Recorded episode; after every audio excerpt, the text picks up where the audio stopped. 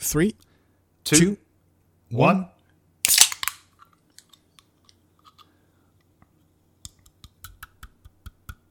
Oh, there's that mist. What are you doing over there? I'm just tapping the side of the can. Okay, sure.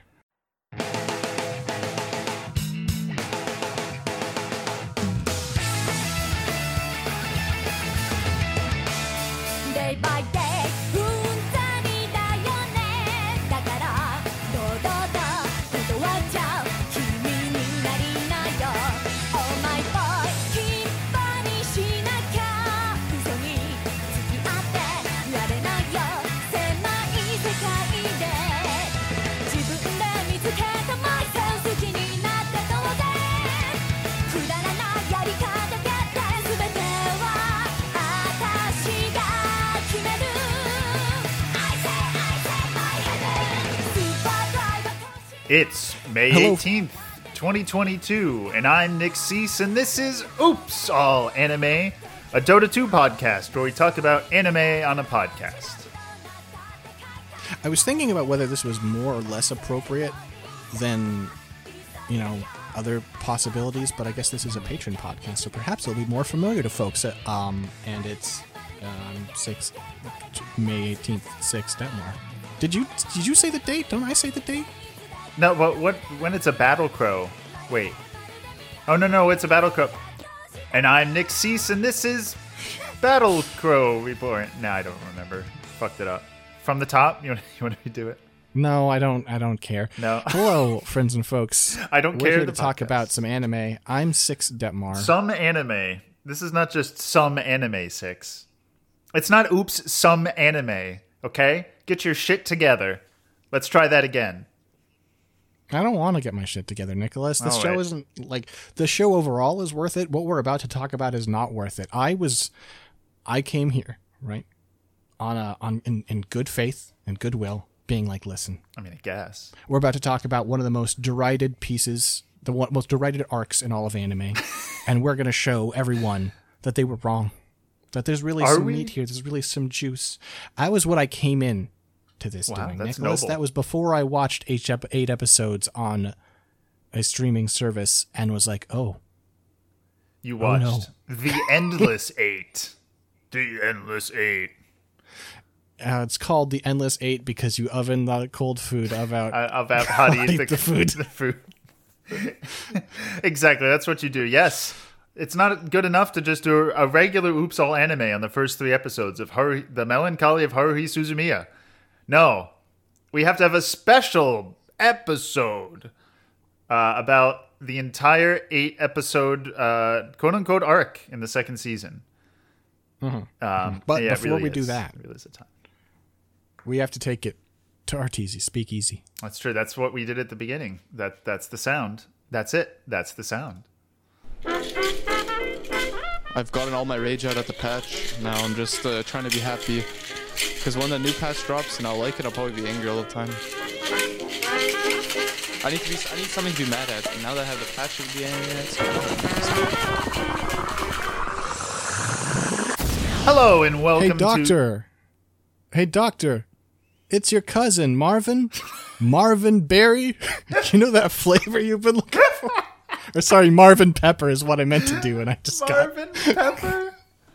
6. I mean, you know that flavor you've been looking for. That's the right era for speakeasies, I guess, if it's 30 years late. Welcome to Arteezy Speakeasy. It's the bar staffed solely by Artur Babaev, Dota 2 professional player. You can get alcohol. You can get non-alcohol. You can talk. You could not talk. But no matter what, could be talked it's to, easy. Right? Oh, that's true. Because that's the thing about Arteezy Speakeasy. It's sort of a reverse of the archetypal, stereotypical format where the bartender is there for your problems. Mm-hmm. Arteezy doesn't care about your problems. Arteezy cares about his problems. Sit down, shut up, and listen. Yeah, I forgot about that. I really do like that idea. Yeah. So Arteezy's going to tell us about the drinks we have today. Yeah. And the one that I have here is a special version of Dr. Pepper. Oh, this is a limited edition Dr. Pepper Dark Berry.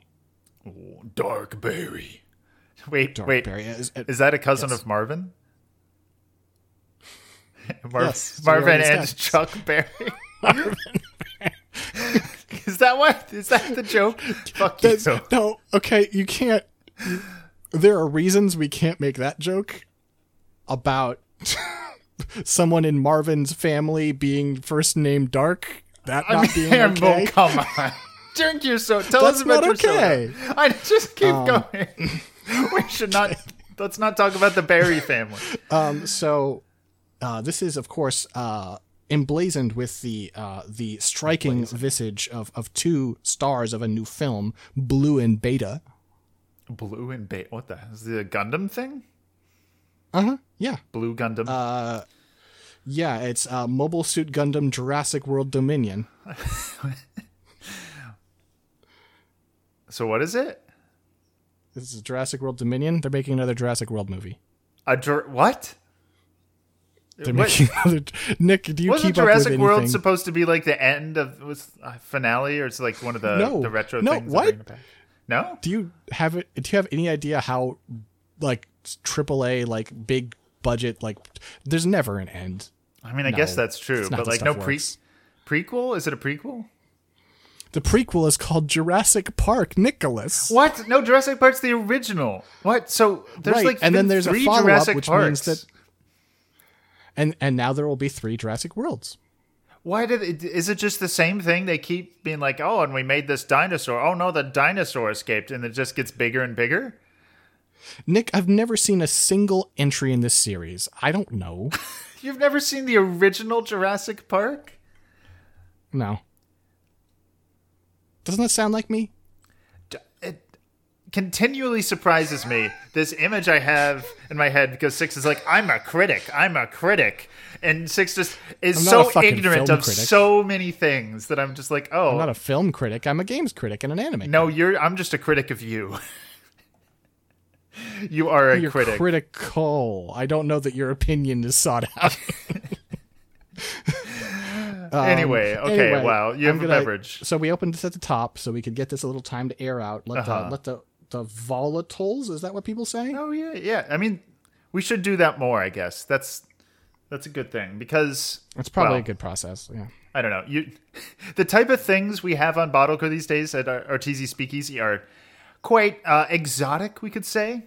So you need to let it breathe, I guess. You know, let it open up, outgas what it needs to. Why do they call it Soden when you out the gas? No. All right, I'm going to take a sip now. Please do. I guess I get the nose. First, yeah, it should be okay. Oh, good sniffing. I'm getting deja vu, Nick. Really? Yeah. You remember, what was it, the last episode of Bottle Crow, I think, where we did those energy drinks, right? The really crazy ones, yeah. And there was the one that was Swedish fish in theory, but really was just Flintstone multivitamin. Yeah. That's what this smells like. What? Dr. Pepper? Smells like Dark Berry? I mean, you can also smell some Dr. Pepper in there, obviously, but there's definitely a... Listen, the Flintstones are here. It's the Flintstones starring me. It's the Flintstones. This is awful. Let me take a sip here. It is like its own unique thing, though, for sure. In the tasting, not as noticeable. Pretty much just a Dr. Pepper when you taste it. But when you smell it, I'm not crazy. It's like I'm straining my nose so hard I don't know if I'm inventing things. It's cold. You've got it's hard bias to get stuff, you know? Yeah. Mm-hmm. Like, oh, now I'm thinking of Gundam, Jurassic World, being a critic, being criticized. Oh, I see. That's what you mean by bias. You mean like the way people use that to refer to your gimmick. Oh, it's my bias is I'm all about Gundam and Jurassic World. Yes, it's your boom. It's the Japanglish boom. I love boom. There's so many like borrowed Japanese words that I love. Boom is like what you're interested in these days. It's like, I was about to say what the fuck are you talking about? Gundam. Actually, I've never heard that before. That kind of rules, though. I kind of like it. It's amazing. Let me take another you know what? It's unprecedented. Mm-hmm. But I'm gonna have to aerate this. No. I have a glass here. So that actually, I already used this glass. It's got like dried like Mountain Dew Spark syrup in it. I probably should not use this. I'm gonna throw off the flavor profile a little bit. The delicate flavor of the Dr. Pepper. No, I mean not very much of the syrup. You know, listen, I drink that shit. Sure. I don't leave a bunch at the bottom. But you know, syrup? Still. Like, did you distill it? No, I'm just saying that when a drink dries, you know, the water's the first thing. When a mama drink and a daddy drink. Yeah. I do have one other container. Okay, I technically have several other containers here, but some of them are full of pills, and I'm not going to pour a can of... It would be really funny hardcore. To see what happens if I pour, you know, a can of Dr. Pepper Dark Berry into a bottle of Carvedilol and see how quickly I die. But I'm not going to do that right now. I'm going to use the other empty container around here, which is, of course, the classic dice box. Oh, my God. Oh, no, it's going everywhere. Oh, what? My technique is poor. There's Dr. Pepper on my desk. Let me take a... The classic... Please take a shot of Dice Dr. Pepper. There it is. There it is. I'm not crazy. There it is. Now that you get the It's aeration. The Flintstones. Starring me, I'm Brack. Is it like the chalkiness? Or the like? I know it just has its own aura, but like... It's sort of the stale fruitiness. The stale artificial fruitiness. It doesn't have the chalkiness, though. Is it dark? I mean, it's the color of a Dr. Pepper. Is that what you mean? Or do you mean like the dark berry? Dark? Like, yeah, like the dark artificial berry Flintstones flavor. I mean, it's not bright, but I feel like it's not like a blackberry or anything, right? It's kind of, it's kind of in the middle. I don't know. Is it good? I don't know. Do you like Dr. Pepper? You like jazz? Do you like the Flintstones? I have a yabba dabba do out of 5. 6 step march. Oh, that's okay. Yeah, okay. It's drinkable. Or do you seek it out again? Nah. I mean, I honestly don't seek out Dr. Pepper. I like Dr. Pepper well enough. I don't like stocking it. No. Because I feel like if you have a Dr. Pepper every day for a week, as an example, you start to get really fucking sick of Dr. Pepper's goddamn face. He has a face? It doesn't... I would say Dr. Pepper is a pleasant drink, but it lacks sustained drinkability. Sure, staying power. That's how a normal person would say that. Drinking sustainability. No, I guess sustained drinkability. Don't get it twisted. Yeah, exactly. I get what you mean. It has like a very specific, strong... It's a very notable, unique flavor, right? I mean, you know what the origin of Dr. Pepper is, right? No. It's the 11 herbs and spices? No. I believe it was made in a pharmacy. Like, literally. I'm not joking. Really? I mean, I guess. Dr. Pepper they fucked with origin. Yeah, it was created by pharmacist Charles Alderton in Waco, Texas. So in a way, they had some bottles of pills lying around, and they're like, what if I pour this liquid in here and took a shot? Let's see. If I take one of these 25 milligram carvedilol, my blood pressure drops to a normal level. So if I took, checking bottle, 50, then clearly I'd just be fine for the rest of my life. I'm going in. Huh. Yeah, I mean, that. You know what? I guess you would be fine for the rest of your life because it wouldn't be very long. Well, it sounds like mine's definitely rested enough here. 6. You know what I've got for you today? I don't know. Red Bull. Did you bring a drink? Okay. I did a click at the beginning. You're ruining my intro. Why am I upset about this? Please continue. Red Bull, the summer edition. Strawberry apricot energy drink. Vitalizes body and mind, registered trademark. It's a orange, like a dull orange or a muted orange can with a silver accent for the Red Bull, the bull. I don't know. It's this ingredient list is so small. Like, we've been doing some really messed up stuff on Bottle Crow, like those energy drinks, the Swedish fish, whatever. Those were crazy. Oh, sure. The things that were like, yeah. I mean, I believe at the time my description was if you blew up like a chemical plant and then collected the rain. Yeah, and some of them had good flavors, and then some of them did not. But that's basically what was in there. Red Bull, I guess it is like, I don't actually drink energy drinks is the thing usually, but I've had so many on Bottle Crow. Like, I don't know. Red Bull is like traditional. It's, I don't know, classics. Yeah, but I mean, Red Bull sort of predates.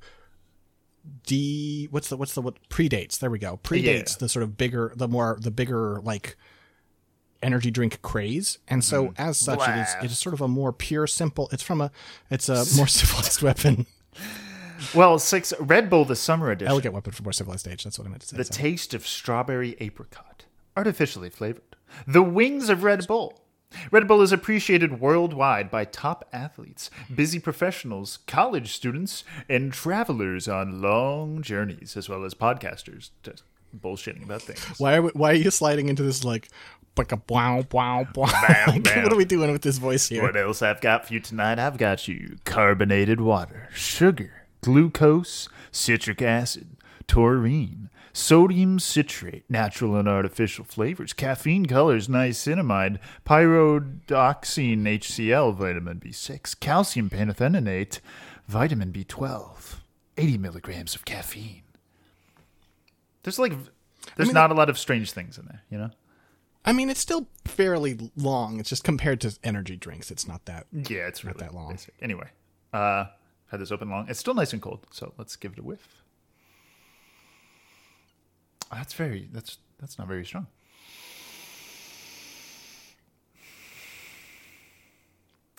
It smells nice, but I don't strawberry apricot. How much yabba dabba do you get? No, don't make me think about Flintstones vitamins because then I'm going to be biased. It doesn't smell like fruit. Oh, you know what? It's strawberry. It's like artificial strawberry. It doesn't smell like fruit. It smells like strawberries, of course, not fruit. Silly me. It's like a strawberry candy? Oh no. It's like, you know, like a candied, like something that's dipped in a strawberry cream, like strawberries and cream. That like pink strawberries. That's like what it smells like. Okay, sure. It's very pleasant. It's just it doesn't. It's not immediately, oh, that's the fruit strawberry. It's not that red smell. And I don't know, maybe there's apricot. The apricot's not very, in comparison, it's not a very strong smell. Okay, so I think it's time to give it a go here. Here we are.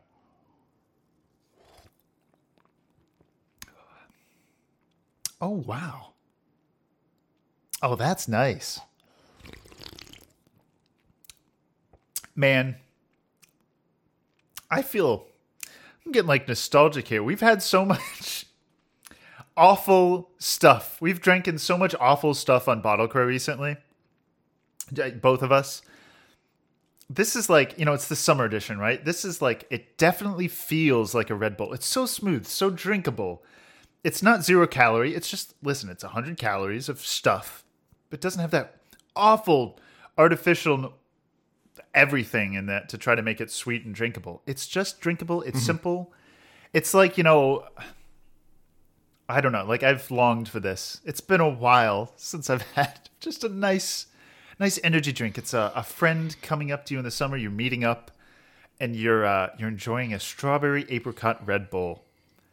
I can't remember the last time. I just had such a nice experience. Peek behind the curtain of my brain here, right? I asked Nick if they had a drink, and Nick was like incredulous, like, didn't you hear the sound at the start? And that has turned out to be accurate. It did, however, cross my mind that Nick might have just had a can opening bit on his soundboard. Oh, that's a good idea. I was hesitant to say it because I thought you might capitalize. Yeah. But Nick, the drinking I do have to be honest with the listeners. That's true. They're not. They are. It's very accurate. Anyway, yeah, this is really good. Like, okay, maybe better than Red Bull. When you say apricot, right? Mm-hmm. The apricot notes or whatever. Or meta layer Apricot meta layer, yeah. Like, is it like a fresh apricot, the more like citrusy, or is it like dried apricot, or like? I gotta drink it.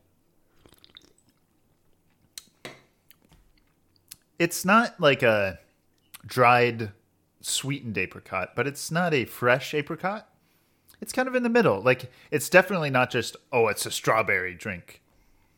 It's got like a nice feeling, a meta layer, perhaps, if you will, of apricot, you know, tones. You wouldn't really pick it out as apricot, but I can see it. I enjoy this for once. Hmm. If only this would happen other times. Yeah. Well, I'm, you know, I think you got the better of this exchange here, to be honest. I think so. It feels like you usually do whenever Red Bull's involved. It seems like Red Bull's been good to you. It is. Like, I don't know. I can't remember bad Red Bulls. Like, certain flavors I'm not generally big fans of. It's not my boom, but I don't know. It's pretty classic. There are no bad Red Bulls, only bad drinkers. Bad drinkers. Bull softly, my friends. Six, now that it's been about 20 minutes, it's been about a regular Oops! All Anime length of episode. Which is, it's just, let's go home. Yeah. Let's go home. You were like, yeah, I don't know. You know, we'll keep like 30 minutes is what we usually do for Oops! All Anime. You said, listen, I like lying to myself. It's fun. Yeah. I was like, okay. Yeah. Right. And then I glanced when you were done, it was like 11 minutes in with your drink. God, what's wrong with me? I don't think it's possible for us. Well, I also am not like, I'm not, Oops! All Anime is not like catered to me, you know, like watching 3 episodes of a thing to see if you don't like it. Like, see if you enjoy the 3 episodes. Yeah. You think it's a bad show. Yeah. No, it's just, I'm, nonsense, right? I don't need somebody to tell me something is good necessarily to experience it. Or watch it, right? Because you want to find out whether or not it's good yourself, right? It's, or like I know it's bad. I'm going to do the reviewing myself.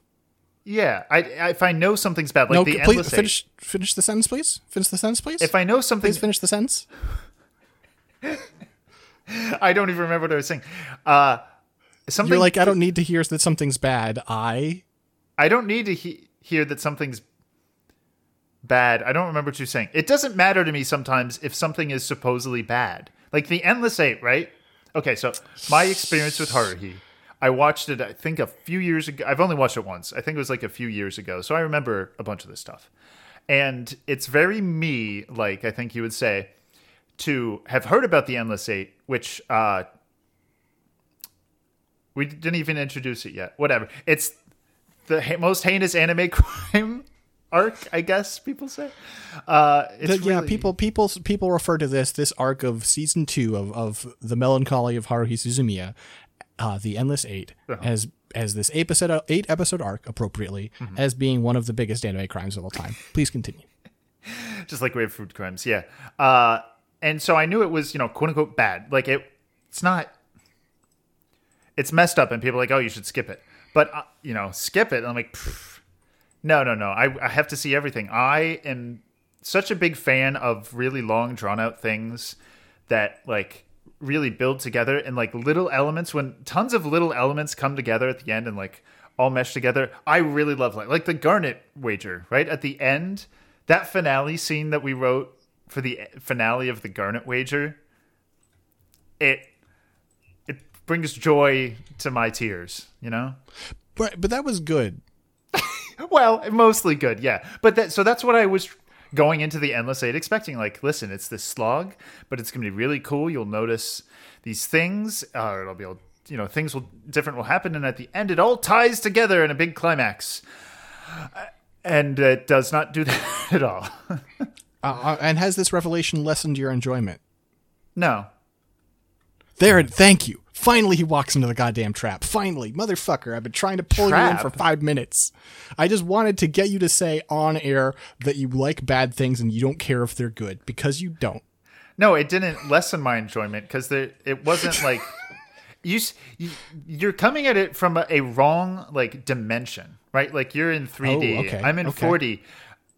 like you're a 2D bud, but go on. Yeah, sure. I'm 1D, right? Like, enjoyment is not what it's about for me in terms of like, do I capital L like this, right? It's more like it's the experience of watching this for the show, like taking notes. Yes. It's like for some people it's like, did I like this? And for some people, like, was this thought provoking? And for you it's like, did I watch it? Yes, then it was good. I am 1D. I am binary, 0 or 1. 1 1 1 1 1 1 1. Yeah, but I mean we didn't watch this like how we would have normally watched it, right? Or how we did normally watch it. Because I don't remember. I remember having watched this, and I remember it not being that exciting. But we critically watched it, Six. We're here to talk about it.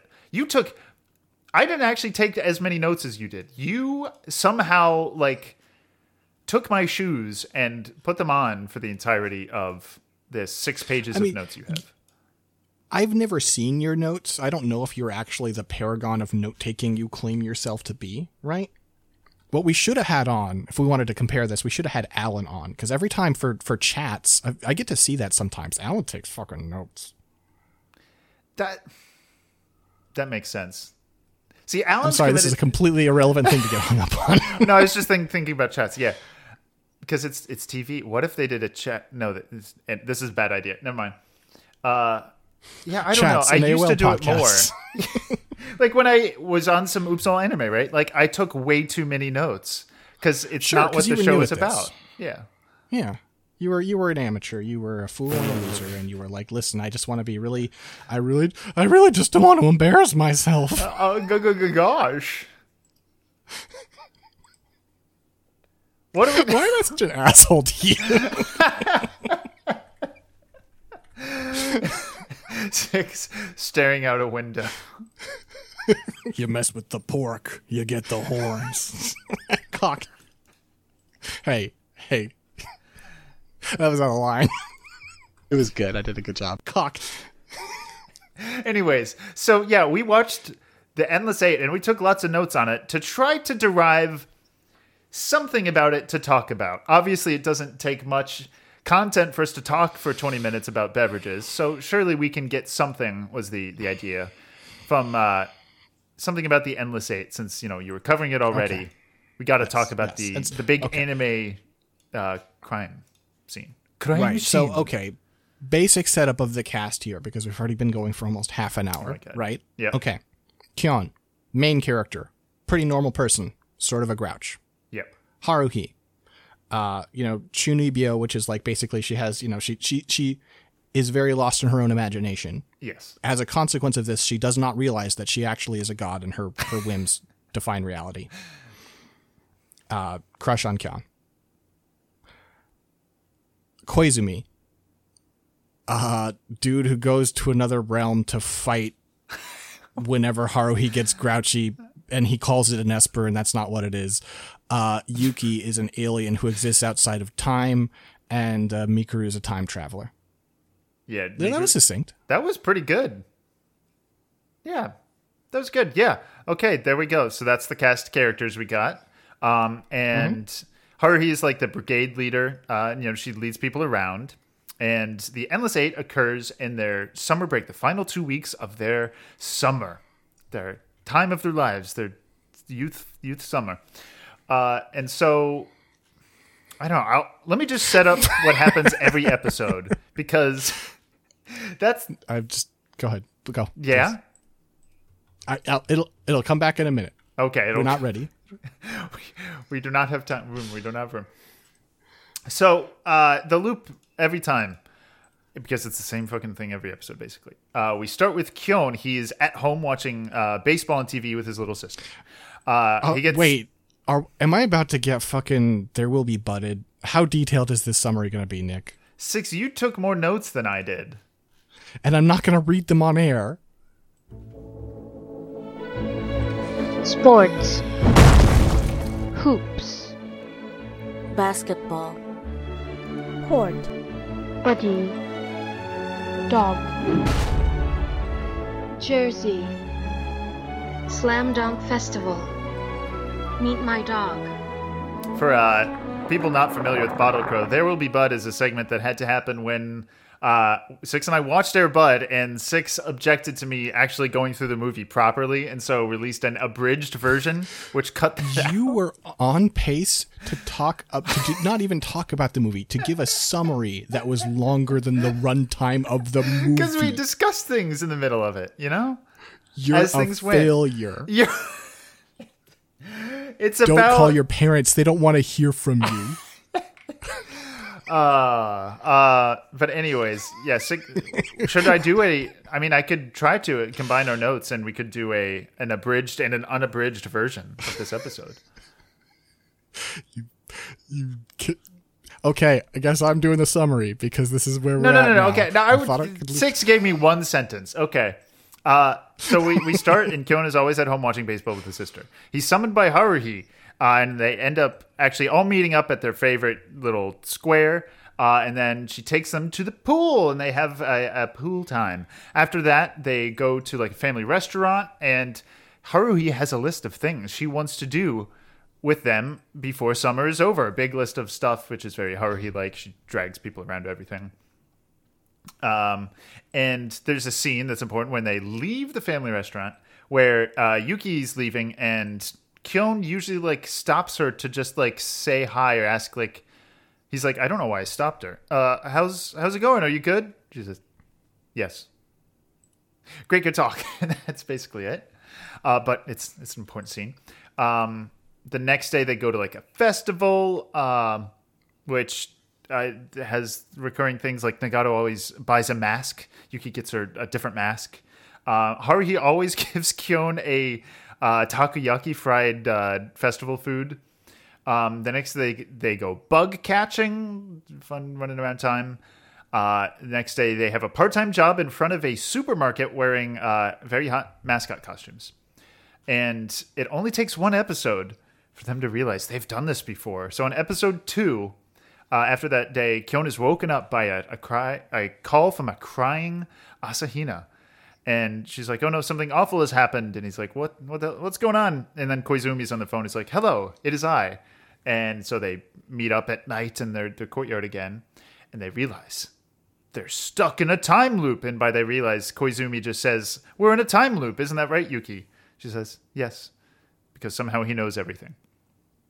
And I mean, he's just... He's fucking guessing. He's guessing a lot of things. And this is just a man who makes shit up. He's, pretend your confidence. Yeah. And so they're like, well, it must be because... Confidence. Have no confidence. And so Koizumi says it must be because Haruhi is not satisfied with what they did. So like their activities, she's not satisfied with them. And that's the end of that scene. They don't theorize anything else. Next night, they go stargazing. It's a very pretty scene up on the roof of Yuki's apartment. And then the next day, it depends now if they like do more montage stuff. They usually go to a batting cage and then either to the movies, karaoke. They do like a fishing thing, stuff like that. And then at the very end, they're back at a restaurant again, right? And Haruhi's like, well... We've done all these things. We've done karaoke. We've done stargazing. Well, I feel like something's missing. Does anybody have anything else to do? And she looks around, and everybody's so fucking glum at the table. Like, nobody even tries to come up with something else. And so she's like, bad vibes. She's like, okay, well, I guess that's it. I'll see you guys in 2 days, like when school starts. And as the episodes go on, Six... Kyon starts to be like, no, I have to stop her. I have to say something, find out what could she want. And so as we go on, he starts to get up as she leaves, like she's already leaving. So he stands up as if he's about to say something, and nothing happens for 7 episodes. And that's the Endless Eight. Yep. On the 8th episode, he says, actually, I got to do my homework. And so they break out of the loop because he finally voiced an opinion. Folks... You see, this is why it's important to use discipline on your Nick. Nicks are prone to misbehaving, but you just gotta keep a firm hand, firm voice, and Nick will get through the summary if you just make it clear that you're willing to take it away. What do you mean you take it away? You were just not being a good pot. You're not yes-anding. You were not saying no. You were just doing nothing. You were dead fish on the improv stage. Listen, I think we're really good at podcasting together because we're great at the no but. Like the yes and, that's baby shit, right? It's all about the no but. Yes and, listen, how about no, but this thing instead. It's you know, you start out as your strangers and then you start to like each other and you start to really love each other and then you really fucking hate each other. And that's when your podcaster likes gold. That's when you're ready for prime time. You know, I think Haruhi sounds like she'd be really bad at playing Her Story. What? Her Story. Her Story is a live action adventure game. It's like, what the fuck are you talking about? That famously doesn't have necessarily a clear ending, and this led to a mimetic discussion on the Steam forums where there is a thread that someone, the OP, was like, how do I know when the game's over? And it led to this exchange, which I'm sending to you. Replier: it's up to you to decide when you are satisfied with the information you have found. Original poster: how do I decide when I am satisfied? That's really... makes you think. It really does make you think. How do I decide when I'm satisfied? Yeah. But so that's the framework. That is what we watched. And what we are gleaning. We are critically analyzing and gleaning information from about the show, the characters. There is character development, kind of, in terms of like the character themselves changing. I mean, most of the characters... well, character changes. Yuki changes. But like, there's character development in another sense, right? Which is more what happens to everyone else, where it's not that the character develops. It's development of character. Develops. Yes. Yes. Good way of putting it.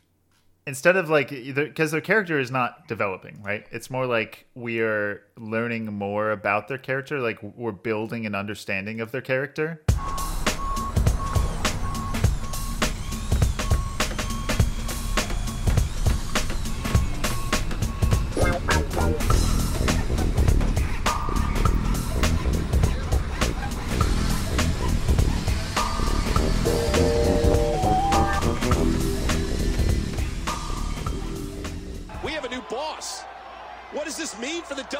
This is, of course, building character segment. It's not very apt, but I did find a way to say the name. Yeah, you did. We're not really on Bottle Crow, so the rule of you say the name, so you have to play the bumper technically doesn't apply, but rules don't really apply. Rules don't really apply. Applies to Nicholas. No, but yeah. But yeah, you're right. That's I think, at least for me, what most of my notes are on. I don't know what else I could take fucking notes on. But I mean, it is, you know, I think there is some merit to, like, I'm not really giving them credit for this, but there is some merit to the mental process, the mental gymnastics you do trying to get something out of this, parkour. You know, make something from nothing, right? In the process, you manage to learn something about yourself, really. I think The Endless Eight has always been inside of us.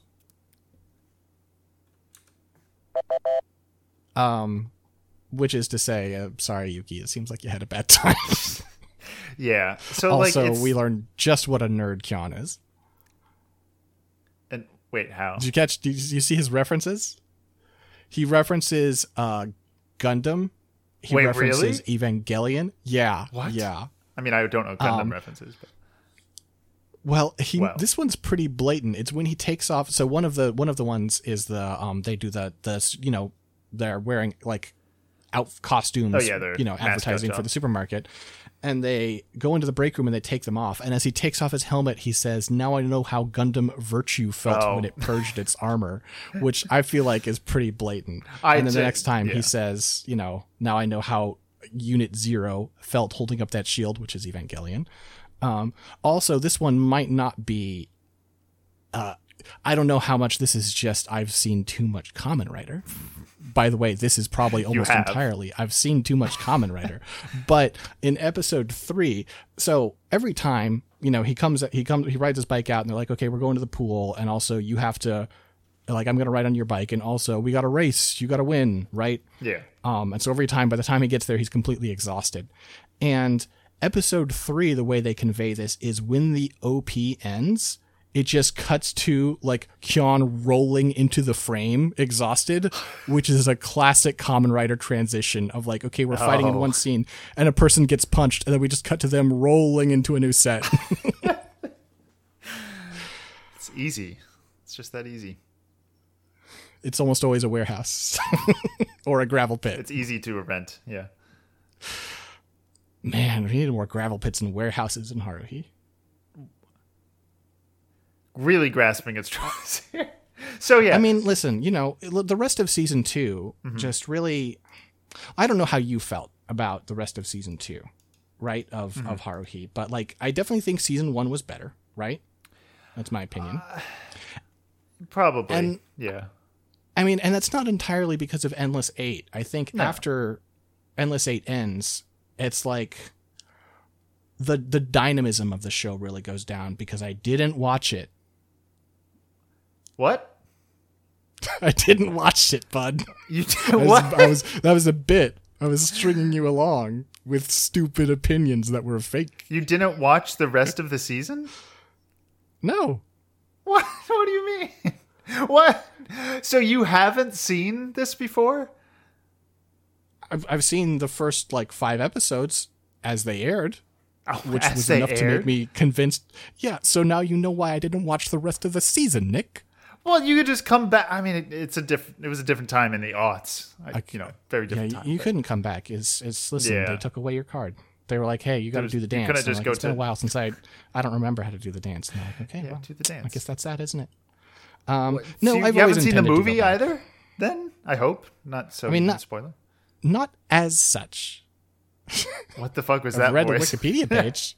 Oh, that was a Monty Python bit. Don't worry about it. Oh, okay. That makes sense. Yeah. I guess that's fine. It's so good. It doesn't even matter if you know. Oh God, you gotta finish it now. Pretty good. Yeah. Sure. But like, even if you know what's going on, what's going to happen, like spoiler, it's so good. Yeah. And I should finish it. You really should. And the stuff that happens here with the one character that kind of gets character development, Yuki, is important for the movie. The movie's like the whole climax. It's not like a separate thing. It's a climax of the entire series. It's really good. Yeah. But let's talk about what does happen. Let's talk about the arc that ruined a show for me. It was the brick wall that you just couldn't get over. So, like Six said, nothing. There's different flavors of what happens, but it's always the same thing, right? So it's not. There's not different choices made by characters. It's just like a different color of choice. So you get like, you see how, if you roll the dice on these characters, what happens each time. And it's not that different. It's just like a little spread of distribution of what would happen, I guess. Right.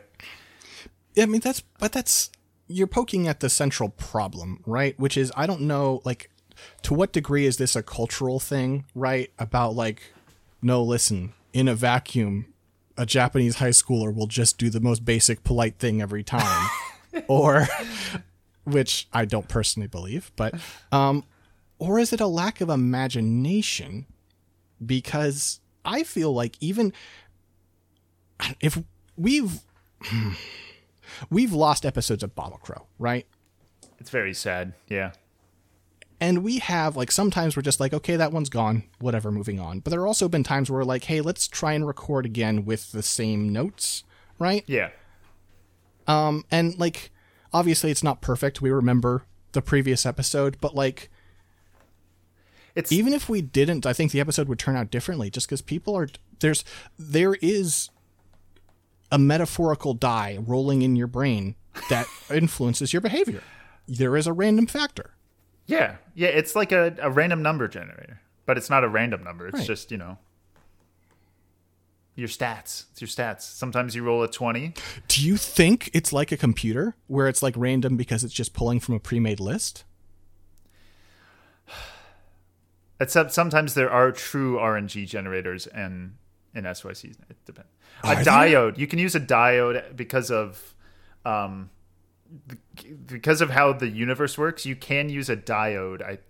I think as a actual random number generator. For people who don't know, computer RNG generators are deterministic. Actually, if you look, who fucking cares? Yeah, what are we saying? No, but this is good. This is why it's so. This is the rocket scientist Nick coming out, and I love to see it. Yeah, you use the voltage noise, I think, on a diode, which is non-deterministic. That's really sick. That's really cool, actually. It's something like that. It's close enough that it's in the same vein. What? I need to. I'm sorry. I don't know what's wrong with me today. I just don't want to focus. But. I don't know, what do you... Okay, besides Yuki, because Yuki is the one where you can't do this, right? We're talking about how seeing the same stuff over and over and people, reacting differently despite not remembering doing different things. Yuki is an exception because she remembers everything. And so you can't use her as an example for this. And it also means she has the most interesting arc. But what do you see from everyone else then? What does the recursion teach you? What it elucidates about character, I guess. Yeah. Well, it's somewhat not even... So it's not just the different flavor of response, right? It's more like repetition, right? It's like poetry, it rhymes. You see these things, you notice what things that happen repeatedly kind of... They leave different impressions on you, right? So there's this...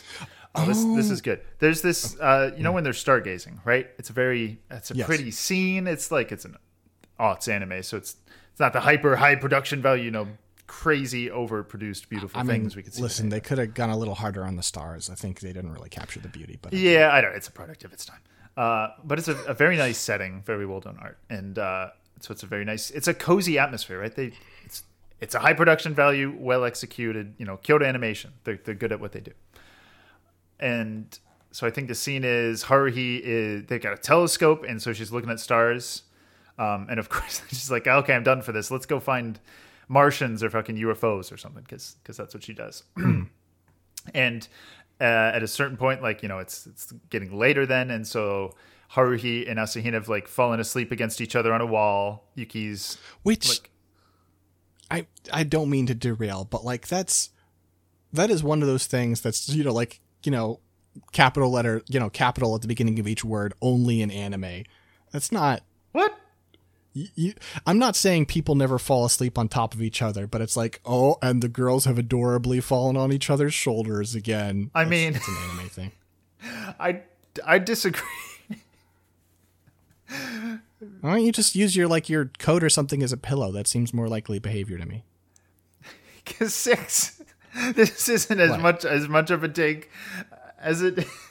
Sometimes some people like human interaction. Okay, so the reason this is not a dig, folks, is I literally don't like physical contact. So it's listen, okay, Nick is not really insulting me. And I'm also, a nerd recording a podcast late at night with this gremlin. I'm also a gremlin, but I think it's not. It's a very natural scene. It's a very nice scene. Yeah, sure, it is. I'm still skeptical. My brain did not. It's a little too. What's the phrase I want? It's like. Sugar I don't. Sweet, right. Okay. Sure. Yeah. Something overly sweet. Yeah. There's a word for that. Yeah. Cloyingly. No. Yeah. It is. It is. I mean, it conveys the same. It conveys the intention. We need to stop talking about this section. Anyway, you were going to get onto an actual point. Asleep. Yuki's off in the corner, which she always is. She's the observer. That's her role. But she's also generally just there. And so then it's Kyon and Koizumi, leaning against the railing, chatting or whatever. And so huh. So I wonder what Haruhi isn't satisfied with. Why do we keep looping? And I don't know. The story of when they fucking try the whole arc. But then Koizumi, every time he says... Oh, I know. What if you go up behind Haruhi and you say, I love you, and you hug her? Beat. Oh, no. So I did it wrong. I love you. And then you see Kyon's just like, he does some various joking to non-joking, like, what? No. Or like, I'm going to have to veto that. Yeah, sorry, nope. And then Koizumi is like, yeah, okay. So what if I did it then? You never see Kyon's face. You sometimes don't even see him, but there's the, like, break, pause. And then, it's a very telling lack of animation. Yes. It's sometimes the things you don't show that reveal the most. Why did we slip into Gabe voice? It's sometimes. Don't show. That reveal the most. Hi. More than -1 frames. Less than 1 frame. Yeah. And so obviously it's, Kyon being like, no, you shouldn't do that. But then Koizumi's like, I'm just joking. Because he is, like, trying to push Kyon's buttons. The thing you're not allowed to do. Yeah, but you also can tell that, like, I feel like you get this sense that he's trying to push Kyon's buttons, but he realizes he pushed a little too hard. Yeah, because it's like, I don't know. It's not just, like, teasing, like, ripping, oh, your crush or whatever, blah, blah, blah. It's, in order to say no to this... Even jokingly, you have to acknowledge the problem. It will itself acknowledge that you are not comfortable with it happening. Why would that be? I wonder. Yeah, and also, like, if you think about it, like, obviously all three of the supernatural folks here have an investment in, like, Haruhi not knowing what's going on and in Kyon's cooperation, right? Yeah. But with Koizumi, it's the most pressing, I would say, right? Because sure. Like. If Kyon does something weird, what happens for Yuki? It's like, if it's not severe enough to erase her existence, it's just a weird thing she documents. If it happens for Mikuru, maybe it causes extra paperwork, but otherwise, unless it's intense, it, is fine. But there are a lot of things Kyon could do that, given his nature as a quote-unquote esper who fights Haruhi's stress in an alternate dimension... It would be very easy for Kyon to make Koizumi's life suck more. And so it's like, listen, I could push your buttons a little bit, but I got to be careful because you could just, if we're trying to make each other's lives hard, you got the advantage here. I mean, he wouldn't actually do, because it would stress hard. But Kyon, I mean, Haruhi and Kyon are the closest, right? Or that Kyon's entire role is like the sounding board for Haruhi or whatever. But yeah, that's a funny point. But anyway, the thing about this, like, it's repeated every time, and they do a different reaction shot every time. But this being repeated did stand out to me, and, a standout, very nice scene, because it's a way I thought they could have resolved things. Because, like, there's, like, at least an 8-episode arc in the first season. I think they have the finale of it be the finale of the season in the regular order, where it's, like, all about, Kyon and Haruhi having, like, the romantic relationship, right? You could, I don't know, perhaps somebody could be more satisfied with a summer if they got more close with somebody they liked. So you do this friendship and romantic character, like, relationship development, and that's how Haruhi, is satisfied. You can do a big anime, climax scene of, like, a big dramatic scene of friendship, romance, whatever, right? So I thought, and I kind of wanted that, like, I was expecting something like that, something that grand. To be how they break the loop. But it's more like a sort of an earlier instance of this, which is when they're at the pool, every time Kyon makes this joke that is like, I'm going to give him the benefit of the doubt and say hard to translate about it. Like, it's more like a communal pool than a public pool. And I don't know if it's a play on words. I'm pretty sure from his delivery that no matter what, I wouldn't find it funny. But listen, I'm not perfect at Japanese, but it's only one word change. I don't think it's a joke. It's just, it's like words that sound like other words. It's very relatable to me. He thinks he's being witty, right? Yes. And the thing is, he makes this exact comment word for word every time. Yeah. Which is the point here is... In every possible reality, Kyon thinks this is a clever thing to say. Sorry. What? Like, there's... And so, since they have this same conversation every time, and there are slight variants, but every time we have the Koizumi and Kyon, do you think it's making a similar point about, like, in every possible reality, one of the ways Izumi deals with this situation is by kind of lashing out and causing Kyon some grief? Giving him a hard time. I don't think it's like lashing out. It could be. I mean, like, listen, this is a stretch because anything we say here besides we're bored is a stretch. Yeah. But I don't think it's like lashing out or like that dramatic. But it's revealing of like, yeah, in every reality. I mean, Koizumi like teases Kyon about things other times too. It's like consistently, you know, yeah, they're crushed on each other. But and that's like it's a notable thing that's repeated every time. They dedicate a lot of time relative to. I love you. Get the fucking his syllables are great there. And so I was like, oh cool, we'll have like everything will come together at the end, a big climax relationship scene. That's not how it happens. They don't do anything with that except. So Kyon is the one who breaks the loop at the very end. He finally says something as she's walking out, right? And it's just, I want to do our homework together because it's like 2 days to go and he hasn't done his fucking homework. He's like, I want to do my homework with everybody. And so then he and everybody else but Haruhi are like, oh yeah, I'm not done my homework, or oh, can I copy your part? Yada, yada. And so they arrange to go to Kyon's house without Haruhi dragging them around. And so she sees this and she gets all like, you know, tsundere, angry basically, you know, like not really upset, but like, how dare you challenge my authority? You're doing this without me. I'm going too.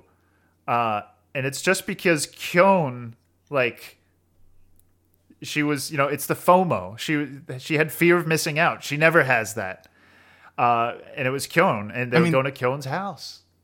Right. I mean, that's that emotion she has in the moment. But the thing that, like, breaks the cycle, right, is that Haruhi is sick of having to tell these people to wipe their own asses. Haruhi's like, can you please make a single decision in your lives, my guys?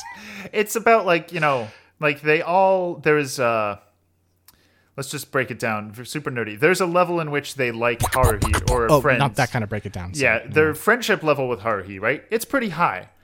But because of the dynamic of her being brigade leader and dragging them around everywhere with such intensity, that naturally lowers their likelihood to organically synthesize or organize things themselves. Right? Organically synthesize. To like on their own. I mean like spontaneously. Organically as in like not being forced to do things. It makes sense. And so that's why, you know, they can just you their can glands are not in a state to excrete opinions. Fucking excrete this, bitch. I'm sorry, listeners. You shouldn't have to see us like this. Listen, mommy and daddy shouldn't fight. I'm sorry. But which one's which? We don't know. I knew you. Booty. Yeah, and so that's what breaks the loop, and it makes sense. But like, you have to really think about it critically. To understand, they don't like do a great job of that in the whole Endless Eight. And so, and it's really nice, like at the end, the final break, like they have a montage and it's somewhat of like the relationship of between the characters relationship thing.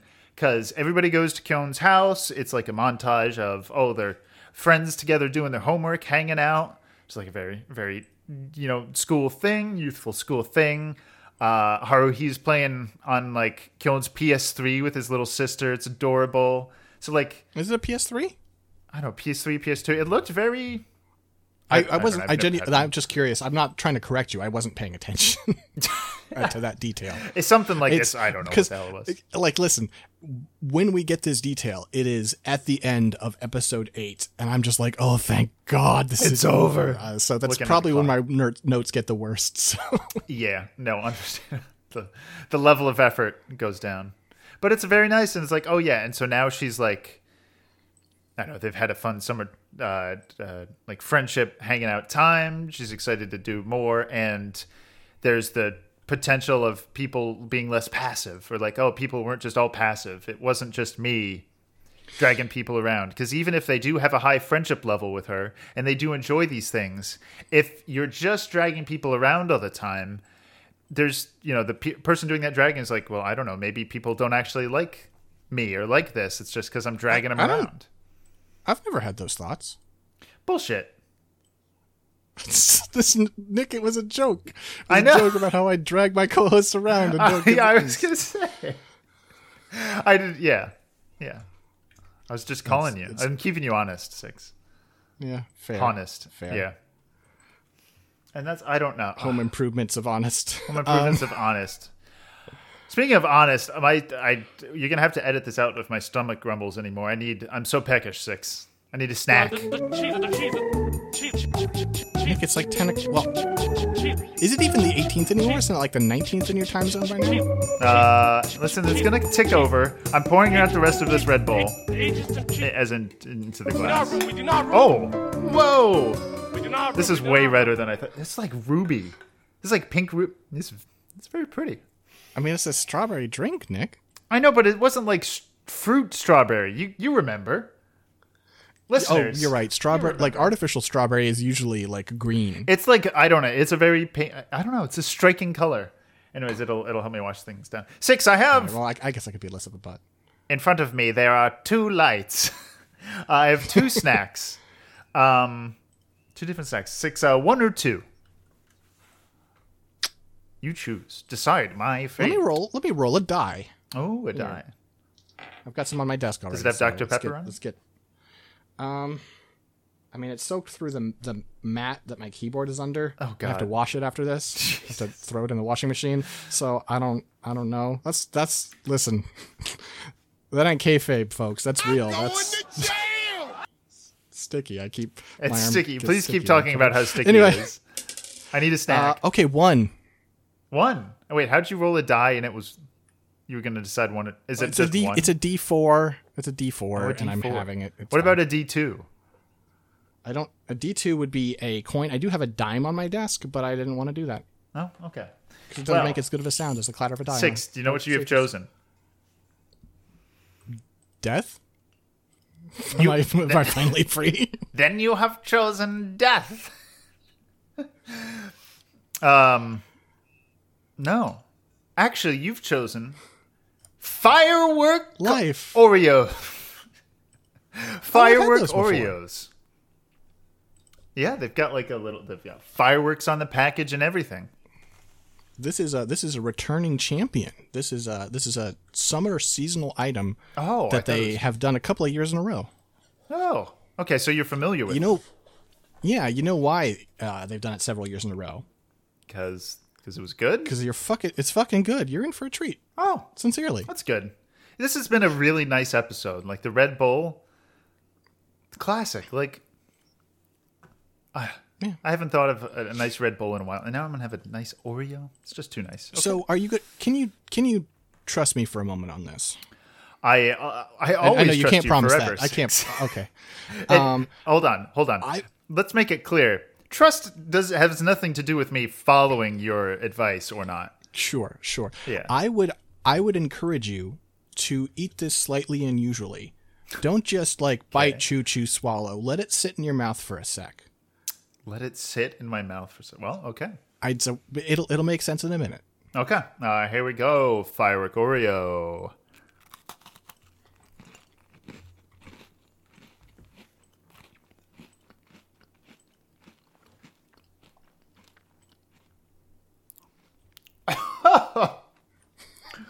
Oh, wow. Wow. I have not had Pop Rocks in a long time. And you still haven't, because Pop Rocks is a trademark. This is fucking carbon dioxide candies or whatever. But wow. I have not felt Pop Rocks sensation. That's really good. Wow, that's fun. This has got to be the worst mouth sounds I've ever had. Here, I'll get a good Pop Rock sound.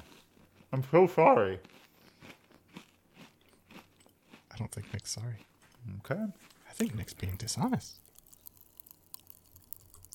It's funny because with Discord noise reduction, it is just of a level that it sounds like you're like playing Go really rapidly or something.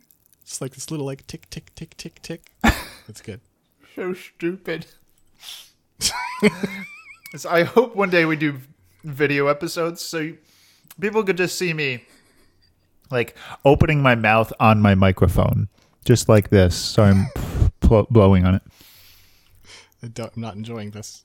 No, I'm so sorry. For the record, just documenting, I'm not enjoying this.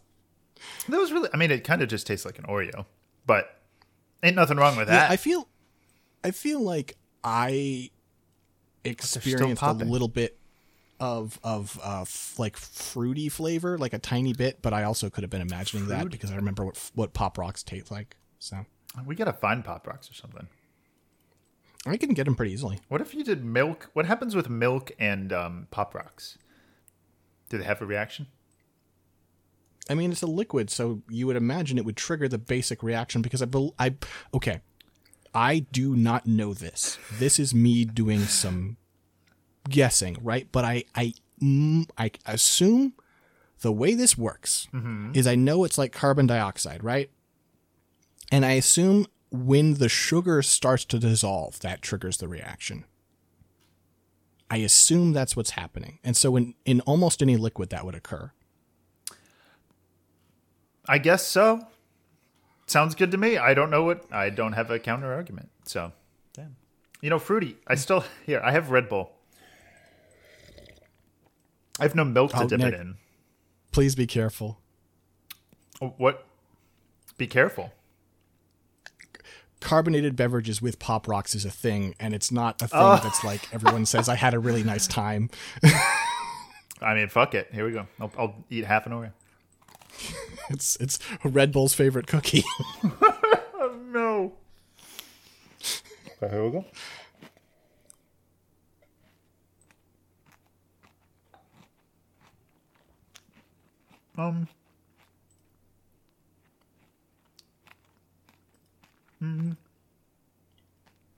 You know, I think the Red Bull's been sitting out long enough. It's not too carbonated. You're not getting a reaction? It's not that carbonated to begin with. No. Nothing different. It just it has a strange strawberry apricot fruit flavor. Not bad. I wouldn't do it again. Okay. Mm-hmm. So, all right. Here's what we do, right? You have... this is a really elaborate setup. Okay. Go for it. So one person has soda in their mouth. Mm-hmm. No. And it's like locked up their throat so they can keep the soda in their mouth, right? Yeah. And they're leaning their head back. Above them is precariously placed an open packet of Pop Rocks.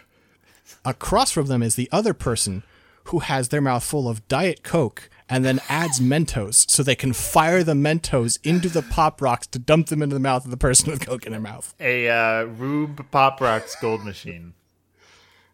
Wow. A Rube's machine.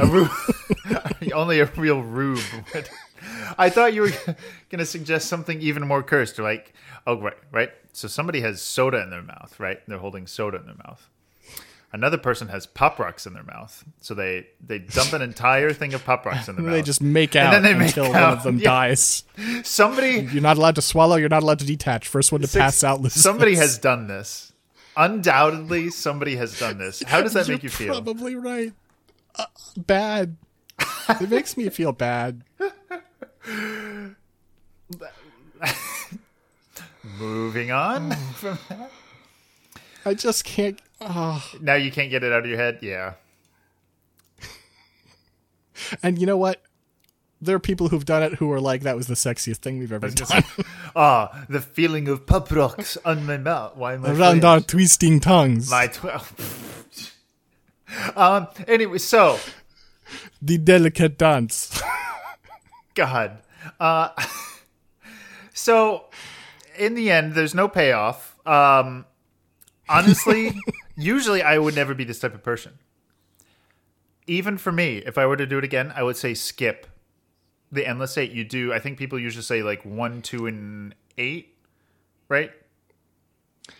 But why? What do you mean? Okay, what are you getting out of each of those episodes? 8, you're getting resolution. 8 makes sense. Mm-hmm. What are you getting out of 1 and 2? So for one is the only one they don't realize they're in a time loop. You should like see the loop at least once. Right. For posterity. So I would say two makes sense, right? No, I feel like you can see it once without the loop. You should see 1 and 8, I guess, at least. 1 and 8 makes sense. I mean, the difference between 2 and 8, like what the thing it's based on is just 8. Just 8, yeah. Only I don't feel like you get that much out of watching it where they don't realize, because it's just the same events you're going to see every other time. Sure, but it just only loses content. It doesn't. I feel like, listen, there's 8 episodes. You might as well experience the spirit of the anime Endless Eight. But what about 248? 248. Because I don't think you get that much out of. So what you get out of this is, first of all, you get the basic events, you get their reactions to it, you get them realizing they're in the loop. That's 2. Okay. 4, you get that there have been a number of these loops since they figured it out, and you get a lot of attention paid to the fact that Yuki, the one person who is aware of this, has started to lose hope and is getting depressed. Mm-hmm. And then you get 8 where it is finally resolved. 248. That I can see. I see your point there. That's a valid option, I guess. Okay, secondary. God, what about 247? I knew it. You're gonna go off the deep end. Sounds great. Ship it. I mean, if seeing more of the end. Okay, it never was solved. Yeah. Yes. What if that was the rest of the anime? So, I mean, we did critically... I still did take notes, not as much as you, but, like, you do... maybe it's also, like, some Stockholm Syndrome stuff. You start to get a different feeling or atmosphere of certain parts, like episodes... Definitely 6 or 7. I think 5, too. Because they crank up the deja vu, right? So there's, like, head shaking, like, inner monologue, whatever, of Kyon. It gets more intense. And then the last family restaurant scene, actually, it progressively gets later in the day. So, like, usually they've been there during the day. But then I think it's, like, episode 6, it's, like, starting to... For the list? Oh, no, for the last restaurant scene. Really? Yeah. I feel so, like I wouldn't... Huh, I didn't even notice that. It does, like, change the atmosphere, because it's so glum, right? When Haruhi's like, does anybody have anything else? And everybody's just, like, dead depressed, so they don't even try. So episode 6, I think it's, like, not bright out anymore. Episode 7 is full sunset, so it's, like, orange, like, big orange glare in the window as she walks away. And then by the time it's 8, it's actually nighttime, so it's, like, totally dark outside. What you could... draw from this critically, you could do whatever, but it is a change. It changes the atmosphere. It's not worth watching. And also, I don't remember if they do this in 7 as well, but definitely in 8, in that final sequence where Haruhi's getting ready to stand up, they do the thing of, like, overlaying sort of the multiverse of all the other ways this has gone, which they crank it can up. Compress a lot of the point there. Yeah. I mean, listen, I feel like you could just watch 8 if you wanted to. I'm not recommending that, but I feel like you'd be okay. You would be. You really would be. But I do actually think you can't skip it. No, for sure. I mean, all the stuff I've seen afterwards, right? It's really... we got to get you to watch... I don't... God. I feel... So, I mean, you've read the Wikipedia article and stuff, but... I mean, like, and the thing is, the romantic stuff between Kyon and Haruhi comes up again later. Like, it came out the first season. It comes up again later. Even though, like, the Koizumi, like, joke thing, and the disappearance, fucking, if only there was somebody on this show who's fucking seen it. And disappearance, Whoa,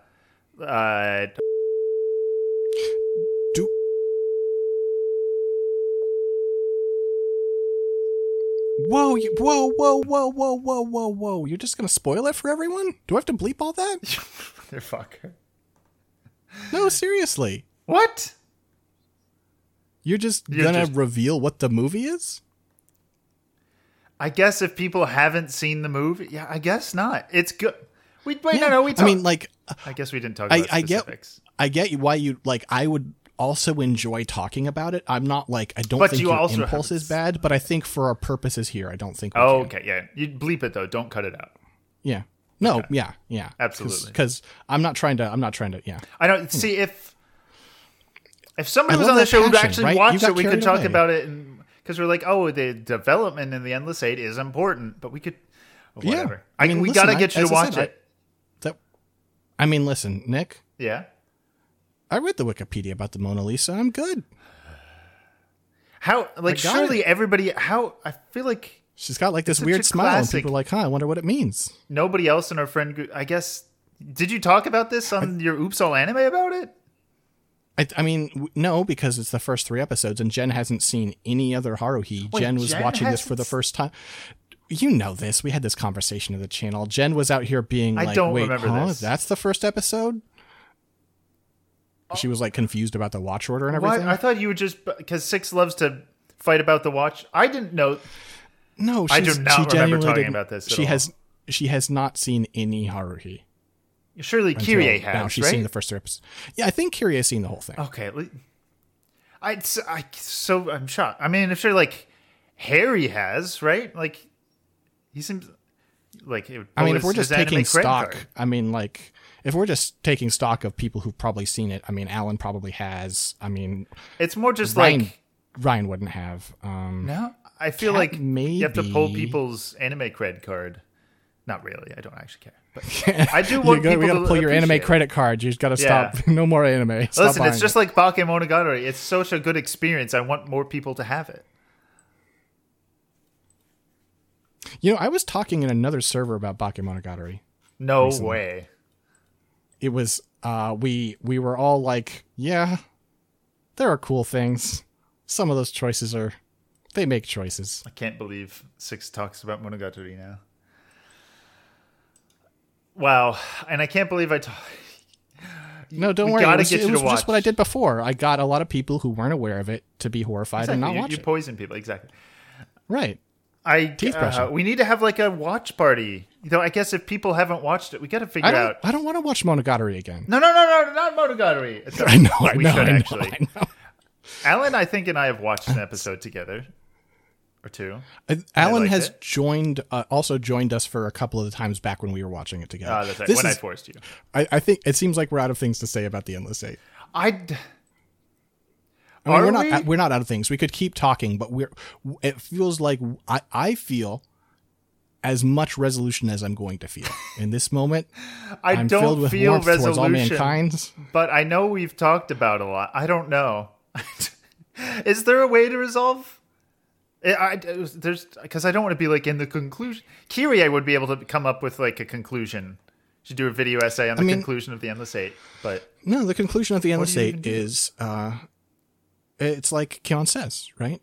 If you think about it, really, there were over 15,000 of us that went through that loop, and they didn't know it, but they were all building a bridge together towards a brighter future. It's because of them that we're standing here today and all of their actions that they definitely took.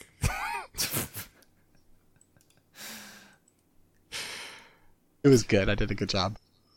All right. I guess that's an episode. Nick, where can people find you on the internet? I guess we have to end. I got a Twitter _ Uranium Heart, I guess. Sure.